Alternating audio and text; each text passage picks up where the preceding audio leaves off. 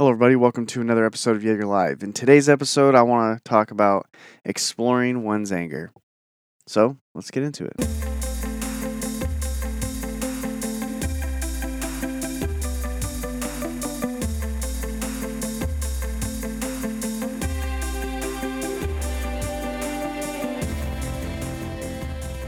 All right, guys, welcome to episode 50 of Jaeger Live.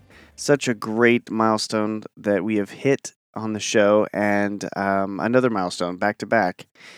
And I couldn't be happier. I feel like a, a lot of podcasts, you know, intellectually so, when they start their podcast, they're very quick to pull in people to interview, and it's it's a smart move because it does um, it does help people grow you know you you hook on to a couple people that have established um, shows and it's just obviously a very easy transition for them to get those downloads themselves. And it's something that you know i go back and forth on had i maybe if i started this show all over again if i had to start over maybe i would have gone that route but i feel really good about having 50 episodes out and it just being me, just being what I wanted to talk about, things that are going on in my life, things that um, I, you know, my trials and tribulations of this journey of self development and self improvement. And um, I feel good about that. I can really say that honestly, with this point and the route that I chose with this show, I wanted to develop a good foundation.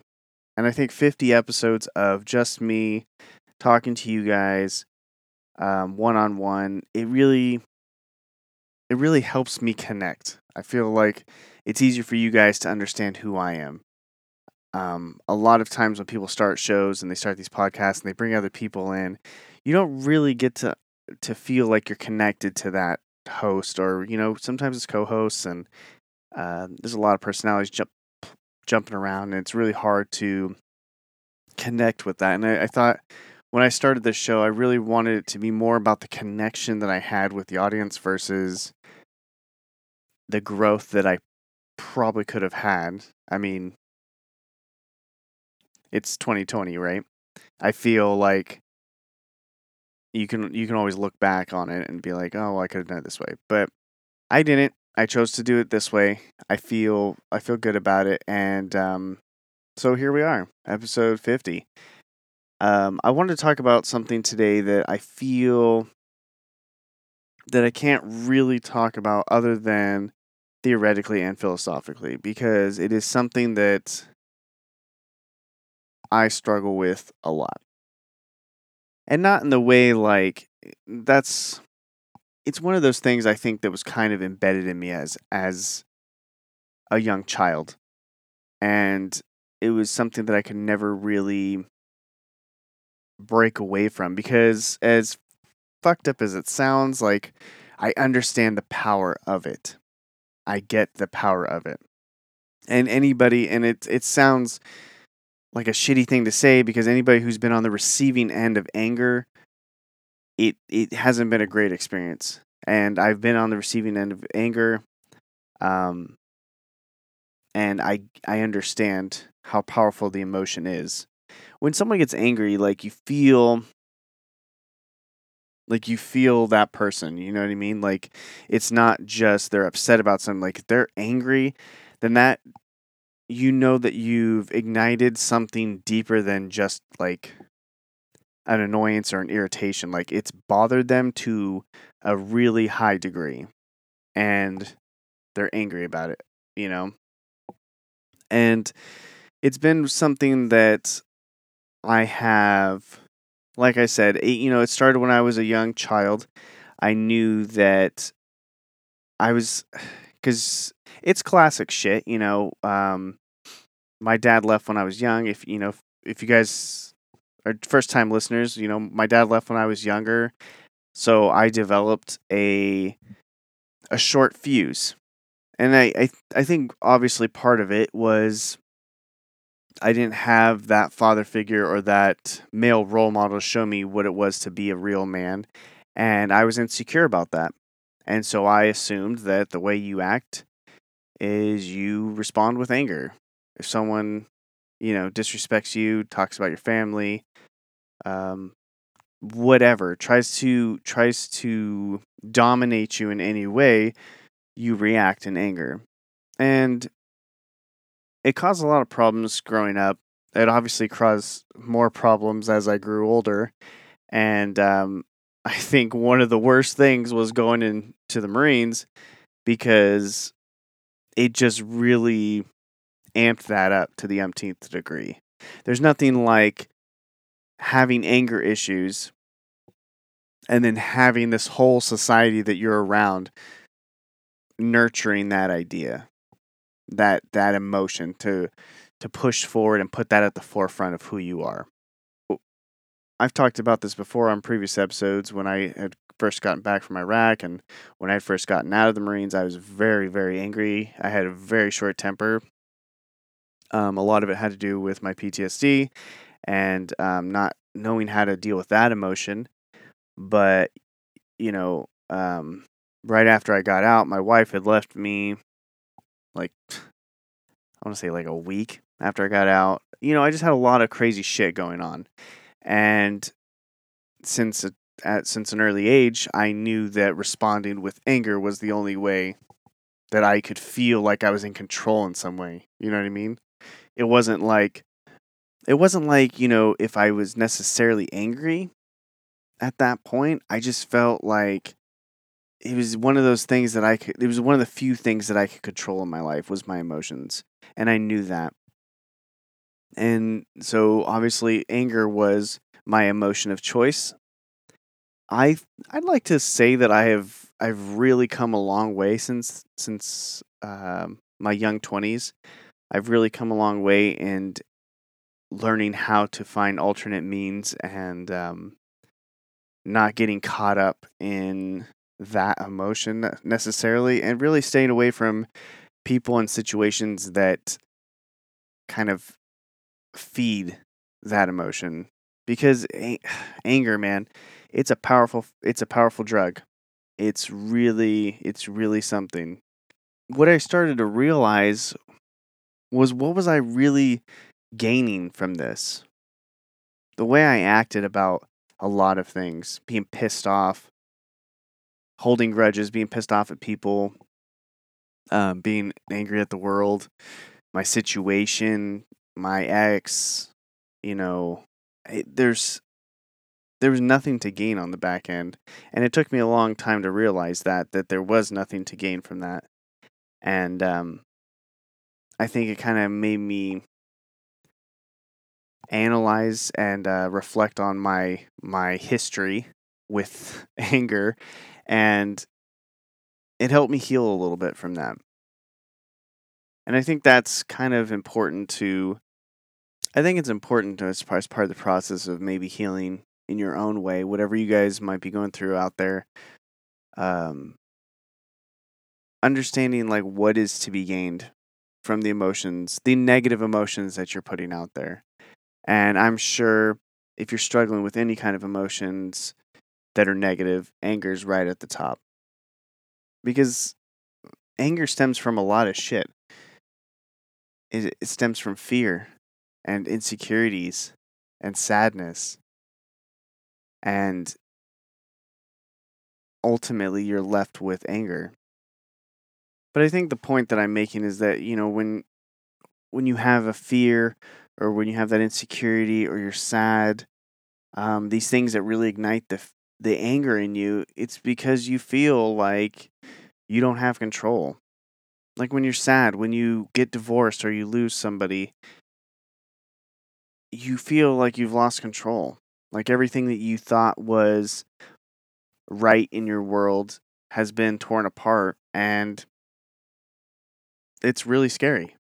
There's a it's very scary. I've been there. I've lost people. I've lost, you know, I've had divorces. I know what it's like to be on that end and, and be afraid of what you're gonna do. What's what's next? And it's such a overwhelming emotion that the anger that follows is so strong because it's in direct correlation of of what you're feeling, whatever that underlying feeling is. There's a really great analogy that I saw on Instagram the other day, and it was a reel of this professor, and he pours a glass of water, and he asks his students, he goes, "Can anybody guess how many, how much this cup weighs?" So you know, he's like anybody, and they're all kind of looking at him, and somebody finally says eight ounces, and he shakes his head. And 12 ounces, 16 ounces, 18 ounces. And he says basically that the contents of the glass don't really matter. If you sit there and you hold the glass up, the longer you hold it up, the harder it is to hold. He uses this analogy to explain what anger does to your body, what it does to you. The longer you hold on to the anger in your body, the more damage it's going to do to you. And it really just kind of like, it was just, it's such a simple analogy. And it's something that anybody anybody could say and it's not like it's not that very deep and profound but when when you're ready to receive that information you hear it randomly and you're not expecting it you know your guard's not up to shut people down to say things to you about certain things um they just hit you differently and this one hit me differently and i i like it. I liked it because it gave me a perspective that i was looking for. It was giving me words to what i knew and what i felt but didn't really know how to put it in in terms that i could explain to people. And this to me just explained it perfectly and i was like oh that's perfect. That's that's what i'm going to talk about in this week's show because i think it gives it it illustrates perfectly what i think anger does to you. It's like a cancer. And it will destroy you. I've seen it destroy people.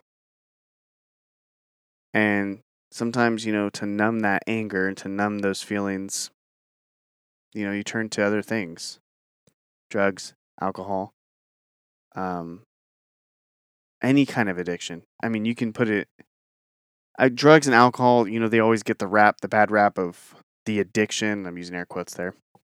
They get the bad rap of the addiction, but there's so many other addictions out there that people just eating is another one.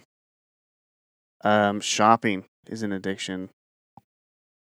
I know people that go to the fucking gym all the time. I was talking to a friend the other day and um we were talking about working out. And they were saying that they work out for 2 hours. And I thought that was interesting because I don't believe that you need to work out for 2 hours a day. I mean, intensely like that, like in the gym, pushing them weights. I don't think that there's anything to gain from that.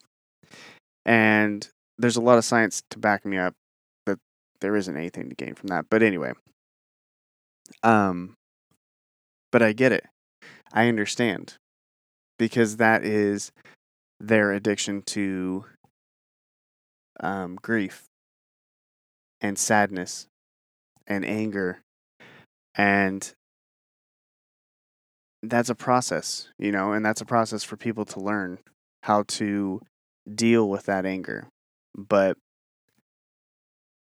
I just feel that if if you understand where it's that anger is coming from because the it's like um, you know the cause and effect what causes this to to bring you to this point to kind of wrap this up with a, an idea that I, I read on a um, a Buddhist quote page. It said, "Before you speak, let the words pass through three gates. Is it true? Is it necessary? And is it kind?" I think anger can be handled properly I think it's an I think it's an emotion that we're going to have. I think it's something that we have to learn to adapt to. And um, control to an extent because there's people that get angry and then there's people that get angry and then they get physical. So I think, or you know, verbally abusive too, not just physically. But um, I thought that was an interesting, an interesting idea that you analyze why you're angry.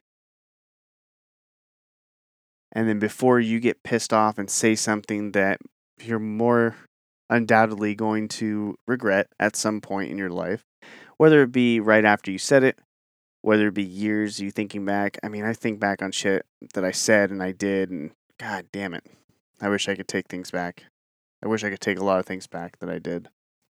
But it's like it should it should reach certain parameters for you. Is it worth it? Is it going to bring anything? Is it going to bring anything helpful? Or is it just for your selfish satisfaction to hurt somebody? I don't know. Food for thought. Anyway, guys, thank you so much for being here. I appreciate you guys.